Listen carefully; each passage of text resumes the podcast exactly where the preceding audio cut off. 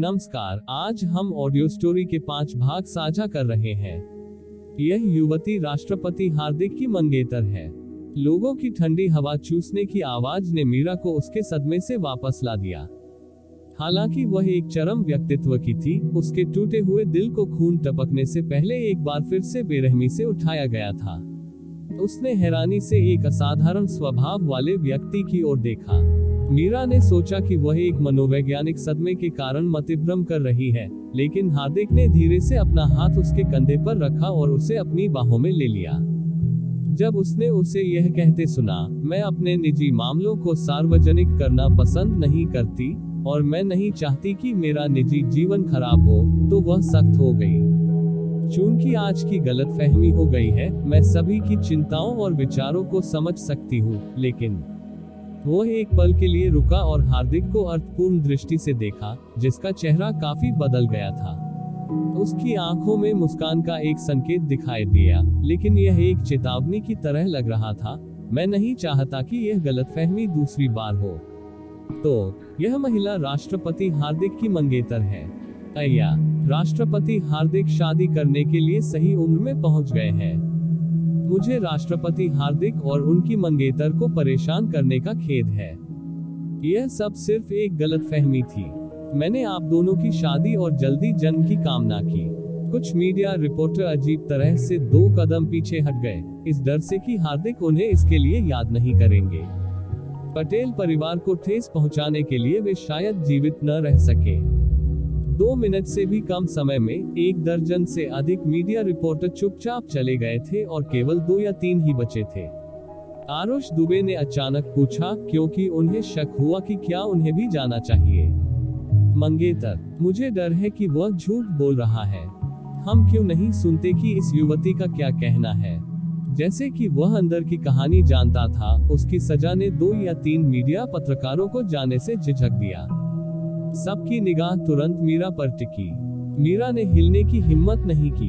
हार्दिक के कोमल आलिंगन और ताजे परफ्यूम की सुगंध के साथ तंबाकू के धुएँ की अप्रिय गंध ने उन्हें एक पल के लिए खोया हुआ महसूस कराया। दमनकारी चेतावनी देने वाली आरुष की आवाज़ फिर सुनाई दी। उसने अपना सिर उठाया और शांति से हार्दिक को देखा। वह उनके शांत व्यवहार की प्रशंसा करती थी। उसने लंबे समय से सुना था कि ओल्ड मैन पटेल का पोता एक विलक्षण व्यक्ति था, लेकिन उसने यह नहीं सोचा था कि यह व्यक्ति, जिसके बारे में वह कभी कभार ही सुन पाती है, एक दिन उससे इस तरह मिल जाएगा। बेशक, वह जानती थी कि मौजूदा स्थिति कितनी गंभीर है। भले ही उसने कुछ न कहा हो, उसकी हरकतें हार्दिक पटेल को स्वर्ग या नर्क भेजने के लिए पर्याप्त थी। पटेल ग्रुप एक ऐसी कंपनी थी जिसमें जरा सा भी घोटाला नहीं हो सकता था। मीरा एक पल के लिए रुकी और हार्दिक पटेल को मजबूती से देखा।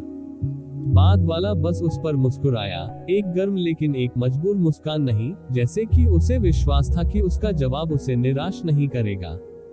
फिर भी इस समय चाहे वह जोश के लिए हो या तर्क के लिए, वह उस नीच और बेशर्म कमीने को सफल नहीं होने देगी। मीरा अचानक आरुष के सामने हो गई।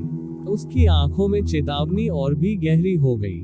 वह उस पर चिल्लाए, वह सही है। आरुष के हाव भाव को लगभग टूटता देख मीरा ने अहंकार से अपना सिर उठाया और बिना किसी डर के उसकी आँखों में देखने लगी।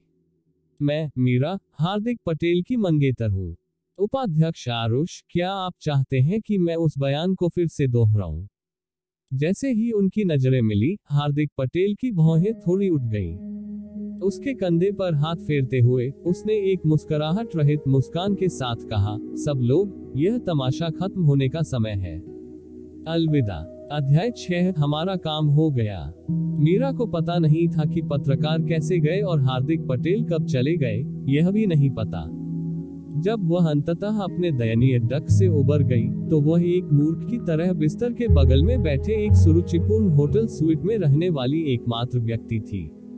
वह जल्दी से इस जगह को छोड़ना चाहती थी।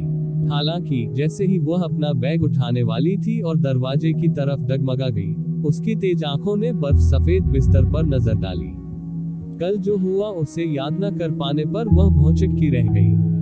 मीरा जैसे ही जाने वाली थी कि अचानक उसे एक लंबी आकृति दिखाई दी जो कमरे में प्रवेश करने वाली थी।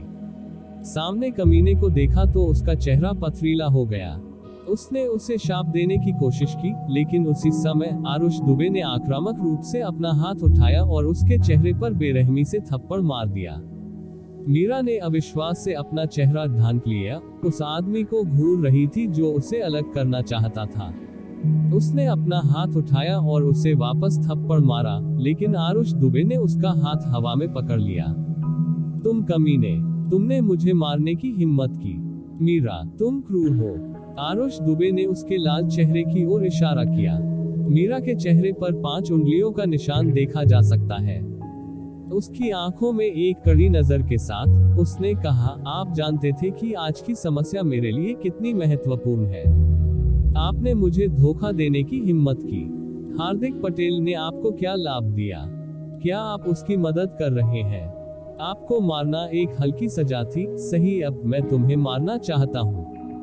मीरा निराश हो गई। उसका दिल जो तब तक दर्द में था जब तक उसका पूरा शरीर चकनाचूर नहीं हो गया था, अब एक साथ नहीं जुड़ सकता था। उसने अपनी पूरी ताकत से हाथ हिलाया और थोड़ा डगमगाया। सामने बेशर्म आदमी को उसने देखा। क्या आपके पास पर्याप्त था? आप देखने में बहुत अप्रिय हैं, फिर भी आप अभी भी एक सभ्य व्यक्ति होने का नाटक कर रहे हैं। क्या एक पाखंडी कमीने मैं सिर्फ़ आपका चेहरा देखकर बीमार महसूस करता हूँ। आप ही हैं जिसने वह नीच किया है और बेशर्म बात।